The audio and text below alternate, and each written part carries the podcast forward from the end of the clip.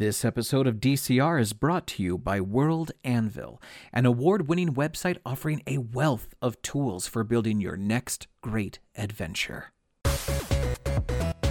This is Daniel. And this is Krebs. This is Alton. And I am Matai.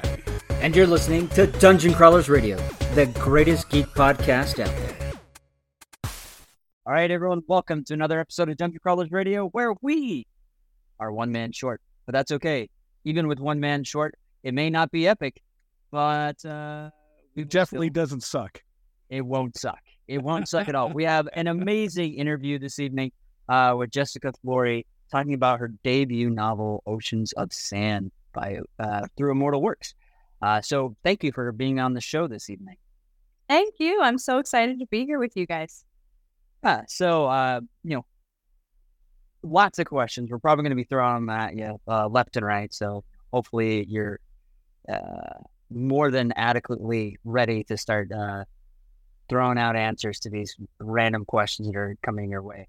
Uh, I don't. But, I mean, first off, uh, you know, it was really fun. Uh, just before we started the show, you mentioned, you know, you went and listened to some of the episodes and uh, you kind of got to get a feel of the show. Uh, and it doesn't sound like you're too afraid of us, which is a good thing.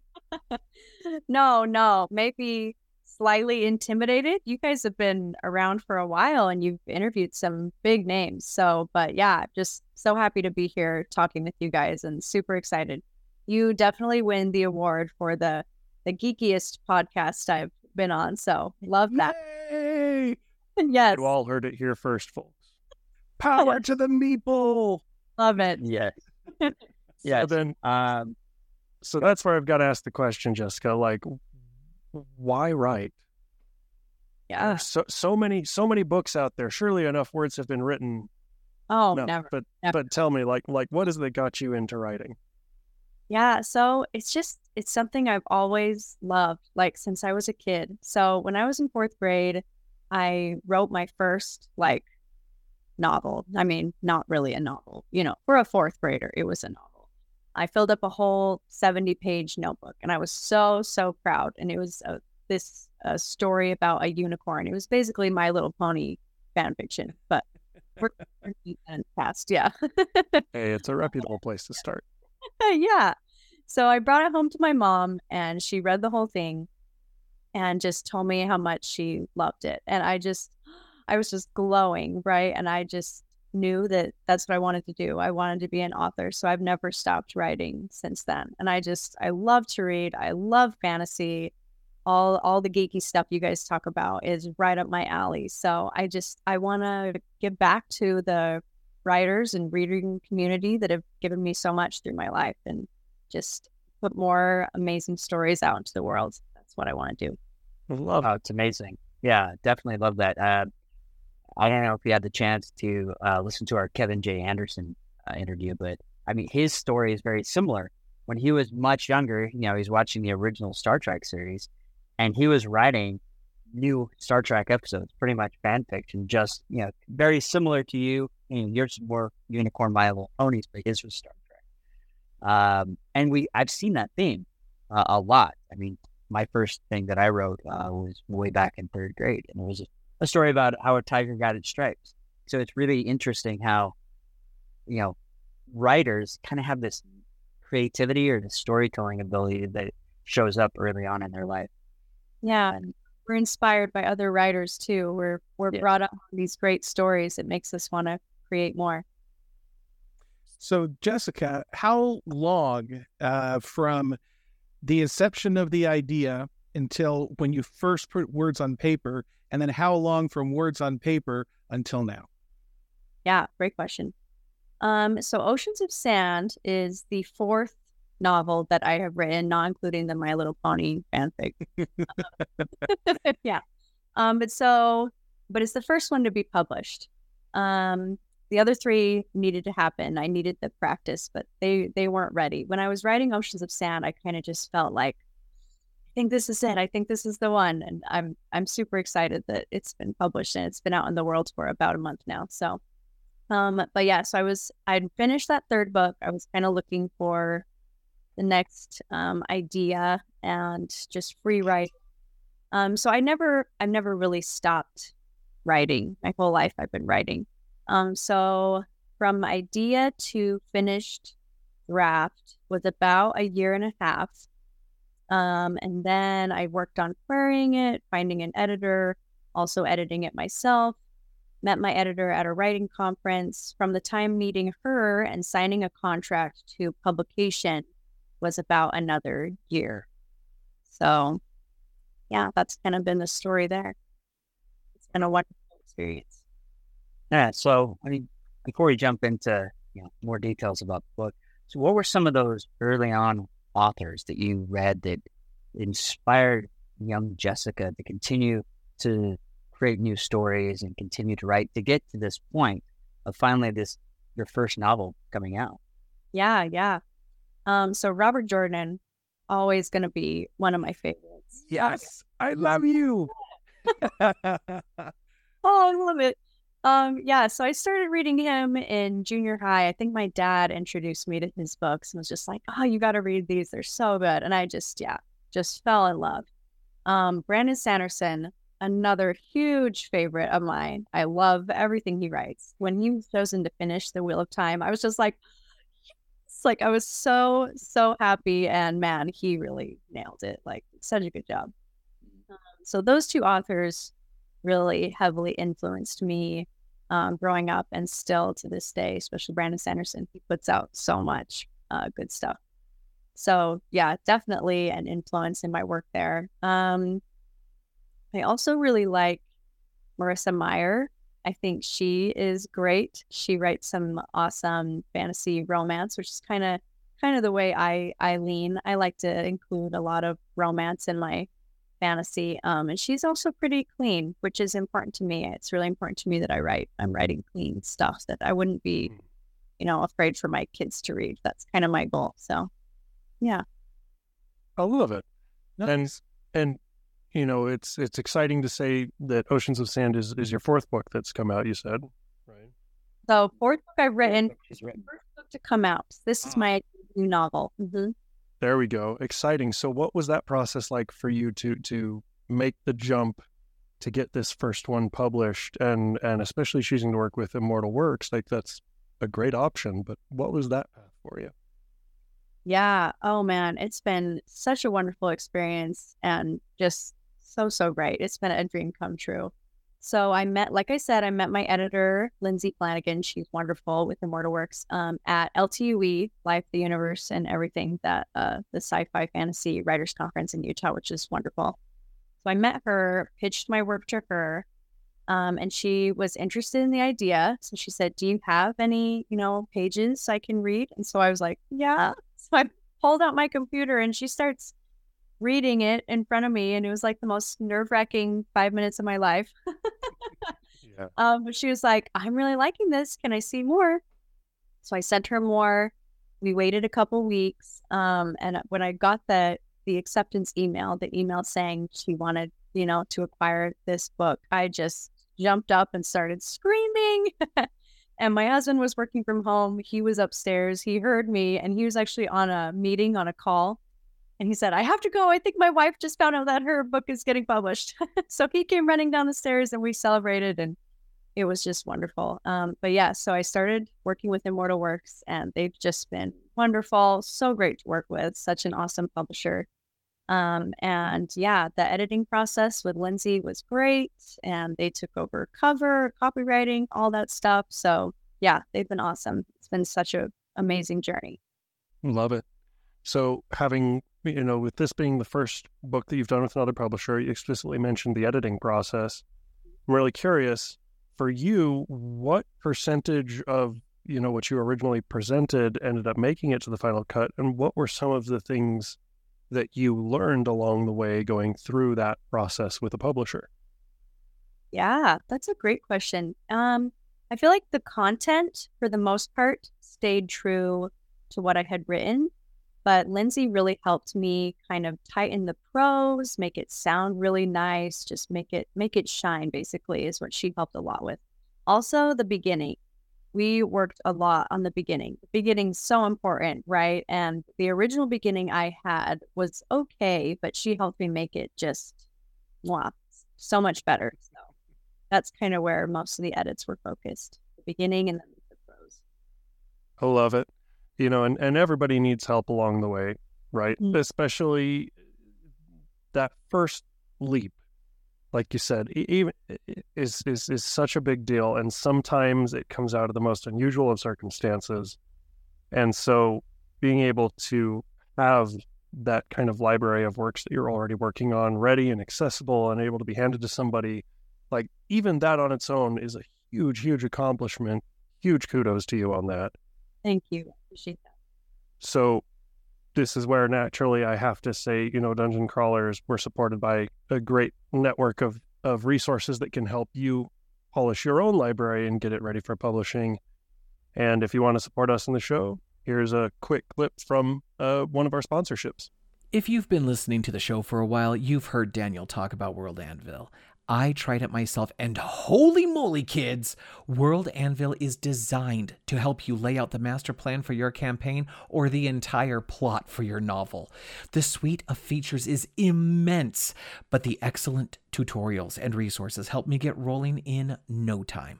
If you have a campaign or story idea that is begging to be unleashed, give World Anvil a try. And you can use the code D C R forty to get a whopping forty percent off today. Go right now to world anvil dot com and try out an award-winning world-building suite of tools that are totally epic and don't suck. Thanks so much. And now we got to make sure to take it back to Jessica. So now I think it'd be a natural spot to kind of talk a little bit more about the story itself that, that yes. you've written, right? So uh, do you mind if I read the quick synopsis that I that I found over on Thrift Books? Yeah, please. So here we go. Ready? Here's the overview. One girl, her boat. Sorry, I, uh, I won't process that much. Um, no, no, man. Run with it. That was awesome. Go, go run with that one. That's perfect. I love it. This is the definition of epic. Proceed. Yes. It feels like it feels like I'm only supposed to pull that voice out for Rad Dome, though. It's kind of like I'm cheating a little. No, I don't think it's cheating. I think it totally works. Okay, fine. We'll give Jessica the special treatment. She's she's been really nice to us this evening. So. Okay, here we go. Ready? One girl, her boat, an ocean of sand to cross. Nora's desert world has always been treacherous, with the rolling ocean of sand, giant scorpions, and brutal sandstorms, but now, in a natural famine, plagues the desert nations and threatens to destroy all. Despite being the only one in her village without a sand gift, Nora is chosen with her best friend, Zadok, to sail across the ocean of sand in search of the legendary Moonstone, an artifact that could end the famine. As Nora and Zadok set, af- set off on their journey, secret romantic feelings each has suppressed for years rise to the surface. Love weakens sand gifts, and if they act on their feelings, Zadok's sand gift will disappear. Caught in a crossfire between forbidden feelings, an unforgiving desert, and starving nations willing to do anything to survive, Nora and Zadok discover the true meaning of sacrifice and the power that love has to heal the world. Ooh. Wow. So... what was like the foundational idea that kicked this whole thing off? Is this a story that you've just like had in the back of your head for a long time? Or did you find that it revealed itself to you line by line? Did you start with an outline? Like what, what was it like for you to, to figure out this story? Yeah, so I'm definitely an outliner. Um, I need to have an outline ahead of time, but the ideas did come piece at a time. So like I said, I was in between books. I just finished book three. I was querying that. Um, and I was trying to think of what I was going to work on next and find kind of the next idea. So usually when I'm in that zone, I'm free writing a lot, getting writing prompts online, just kind of letting my brain uh, go wild. So the prompt that inspired Oceans of Sand was write about being alone in a vast space. So I just kind of went with that. And the first thing that popped into my head was the desert. And that really intrigued me. Like, what would that be like? Uh, to be just surrounded by sand. Everywhere you look, there is sand. And how would you know where to go? What would happen if you got lost? Just that idea really interested me. Um, and so this character popped into my head, a girl trying to cross the desert to save her people. That's where the initial idea came from. Um, and so my degree is actually in molecular biology, which is funny because you interviewed a microbiologist. Yeah, so fun. Um, but so I really love to play with science and physics and things in my setting. And I use my degree a lot to make the setting interesting and unique and still feel real. Um, so along the way, just the ideas rolling, I thought, what if the moon was so close to their world that it actually pulled the sand into waves? Um, so this girl having to cross the desert, she does it in a boat. She's got to cross the ocean of sand. Um, and what what dangers is she going to find there? What creatures live in the ocean of sand? So that's kind of where the initial idea came from, and it just just spiraled from there. And of course, she's got to have a love interest and something keeping them apart. So I gave her her best friend, Zadok, um, but they can't get together or else his magic will disappear. So that's kind of where the premise came from. You know, I'm glad that you mentioned academia, um, because I've always been, I've always been told that geology rocks, mm-hmm. but uh, I, I really, I think that geography is where it's at. Wow. But how is your, how is your history, uh, Jessica? My... Your classical history? Did you, did you remember much about that? Oh man, it's been a while. Therefore, don't say too much. It might reveal your age. There was, uh, do you remember the, the Roman empi- emperor who never aged past nineteen? Uh, um, no. Yeah, his name was Constantine. that's that's great. Wow. I love it. I love it. Oh, you actually serves really me in the ones. Best ways. Really good ones that just kind of fit in. Um, no, I got to, I got to get to a great question. Um, Sorry. Based off, no, you're dad. Are you a dad? Um, am I a dad? Yes. Oh, absolutely. Dad goes flowing. I'm just impressed. Yeah, it's like every episode. It's, it's just not. I, yes, I have many. In fact, my wife for Father's Day a few years ago gave me a big T-shirt that has the words, "I keep all my dad jokes in a database," with dad instead of data. Yeah. Oh, that is fantastic. I love yeah. it. Awesome. It is awesome. So real quick question, because, you know, you mentioned the moon is so close that it's actually causing waves in the sand. You know, there is magic here, but what is the technology that allows them to sail across the sand? Because, I mean, I've tried to surf down a hill on a surfboard of sand, and it's not easy. Uh, you see videos of people doing it all the time, so I can't imagine a ship being able to do that too easy. Mm-hmm. Yeah, definitely. So since it is a fantasy and less sci-fi, there's a little bit less technology and more more leaning into the magic, right? Okay. So the magic, the magic system in the book is based around sand, um, and the most common of the sand gifts, the magical gifts, is called shaking. So they can move the sand, and that's what propels them across. They can manipulate the sand, shape it, um, use it to make the boat go across the ocean of sand. So Nora, my main character, she has no sand gift, and she is the only one in her village or the world, as far as she knows, who doesn't have a sand gift. Everyone is born with a sand gift. That's just part of the world. Um, so I kind of wanted to uh, put the chosen one trope on its head and be like, because normally the chosen one is kind of the most powerful person. You were born with these great gifts. You have to save everyone, right? Um, but Nora was born with no gifts, and she still has to save everyone. But she could not get across the ocean of sand without Zadok. He's a very powerful sand shaker, so he is who moves their boat across the ocean of sand. And there's other sand gifts, um, all kind of around around sand. And I went I went deep into my research of what what you could do with sand, and kind of learned that sand under pressure becomes quartz. So there's There's forgers who can turn sand into quartz. There's people who can take energy from the sand and use it to become stronger or to heal people. So that's kind of what my magic system is based around.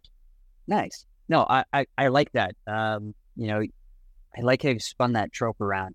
Uh, it seems very much like uh, Mirabelle from Encanto, where she doesn't have any powers, but she's really the chosen one to, to save everyone. Yeah. Uh, and not only that, it seems like you've kind of taken... created your own magic system that's a little bit like earthbending and a little bit like uh, Brandon Sanderson's, uh, what is it? It's the Sand Mastery. Sand Mastery, yeah. Mm-hmm. Uh, uh, So I, I like that. But not only that, it, it has a little bit of both. It's your own. And you've created something unique and really exciting here. Uh, I like the fact that instead of using technology, like, no, I'm just, I'm focusing on magic. It's all magic. That's how we do this, which is fantastic. You know, and there and there is some science behind what you're saying about uh, about the sand, not only the, the quartz thing you mentioned, but um, I remember I, I learned this back in nineteen ninety-four because of the Northridge, California earthquake. Uh, I lived in California back then, and it was a big deal. And one of the things they found is that the reason that the highways collapsed was the liquefaction of the sandy soil. Wow. With enough vibrations, the sand basically becomes the quicksand we remember from cartoons when we were kids, convincing us that we'd have to deal with quicksand on a daily basis, which never happened, and I'm still disappointed in. But that's basically what happened to the sand, right? Is it becomes like like the quicksand. And so yeah. this is so your your magic system is is very realistic, is is based on something that could actually happen. Yeah, that's, that's great. That's what I was going for. So I'm very happy to hear that. Um, and actually, if you fall into the ocean of sand, you are sucked under right away. So it's a very dangerous. So yes, yeah, yeah, that's awesome fulfillment. Yeah, yeah, sand sucks. You under. To follow up with uh, what Natai was saying, uh, Mark Rober, uh, brilliant guy. He actually filled a uh, a swimming pool full of sand and then introduced vibration into it. And then they were able to jump into it like it was water. It's amazing. So if you want to look it up on YouTube, oh, um, maybe that'll give you some ideas for sequels of the book. Who knows? Uh, but I do like the fact uh, that if they if they get sucked under, I mean, I don't know which is worse: getting sucked under underwater or sand. That's both seem terrifying. Yeah, but at least with water, you have a chance of getting up. It seems like with sand, that chance of rising to the surface is less. Mm-hmm. Yeah, it's pretty much a death sentence in my world to die. Yeah. So yep. What other type of creatures do you have in this world that we may not see every day? Because it seems like it's a very deserty planet, but maybe you've created something unique that we've never seen before. Yeah, yeah. So I wanted to pull kind of the familiar into it. Um, but also keep it unique. I want people to experience the desert. Um, so I did I did take a lot of inspiration from our our deserts today, but also tweaked it just, just to keep it fun. Um, okay. So they're scorpions, they're giant, you know, you gotta have that. So it's it's great. Um, and there's creatures that actually live in the ocean of sand and make it work. So they're very light. They can they can go through the sand without getting pulled under. They're called sand moles. They've got this hard shell and kind of feathery fins that let them get through it. So they're they're pretty fun. Um, there's camels, but they're a little bit different since since gravity is so different than our world because of the moon being so close.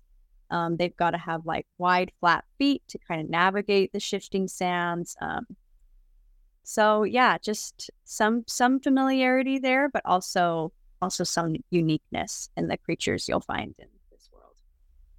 Very cool. So I've got two different questions for you, and they are very unrelated. So uh, the, the first one then is kind of branching off what you're talking about with some of these other creatures, obviously taking into account some of the unique science and, and problems that would be presented by the differing nature of gravity and having a world that is primarily sand and things like that. How does your background in molecular biology play into the information within your writing? Yeah. So I used my science background to just make the setting feel real, right? Like I just did lots of research, um, just delving deep into how people would live if gravity was so different like this. Like, um, what's water going to do in gravity like this? What happens when it rains? What are sandstorms going to be like? Um, and how, how would you live? So basically they live on plateaus, like big plateaus that jut out of the ocean of sand, and they can, they can use um, boats to get around in the ocean of sand, but only do like out of necessity, right? Because it's so dangerous. So they live on these plateaus.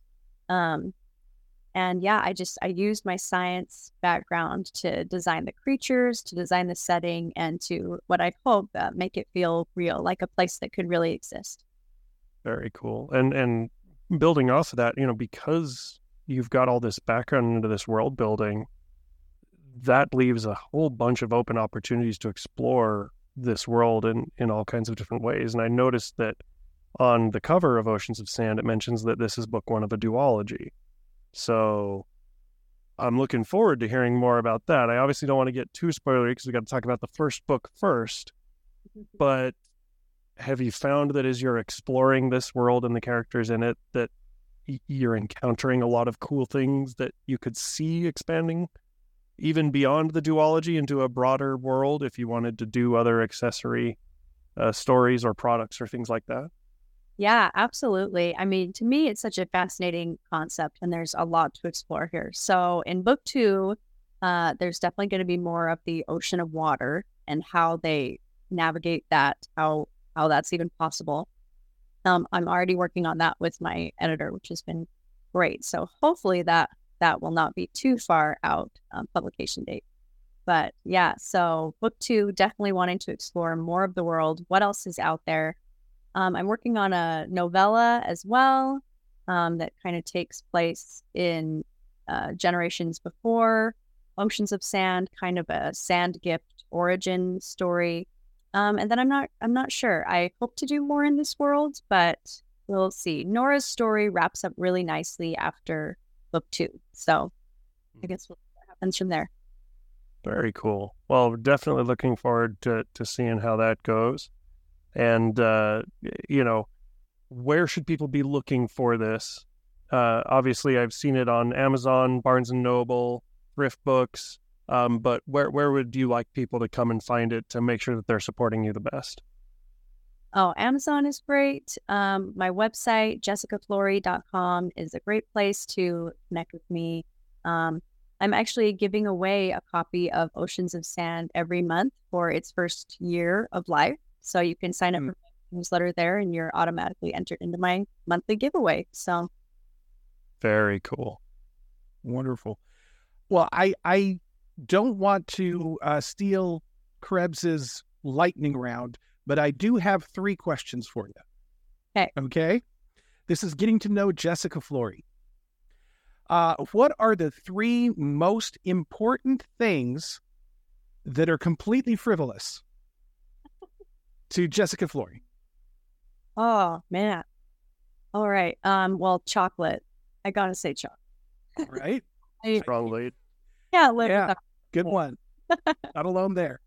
Um, I want to say books, but then I don't know if books are frivolous. Like, does that really count? Like, man, I... It, for, for the purposes of this discussion, yes.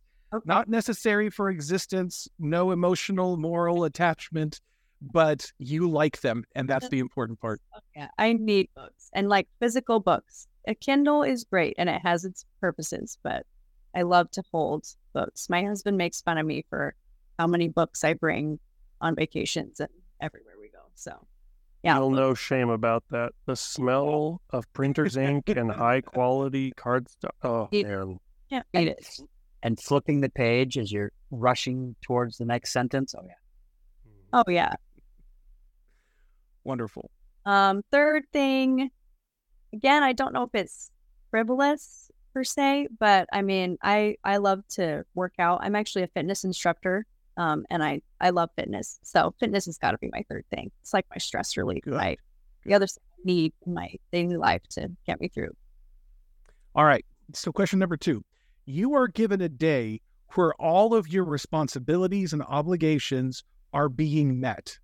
You have an entire day to yourself to do whatever you want, guilt-free. How do you spend your day? Oh, wow. That sounds amazing. We're talking fantasy, right? Oh, that, yeah, that is definitely a fantasy. Um, I would, I would actually write. I, I mean, I do it because I love it, right? Like, I wish I had more time to do it. So I would spend Great a lot. Answer.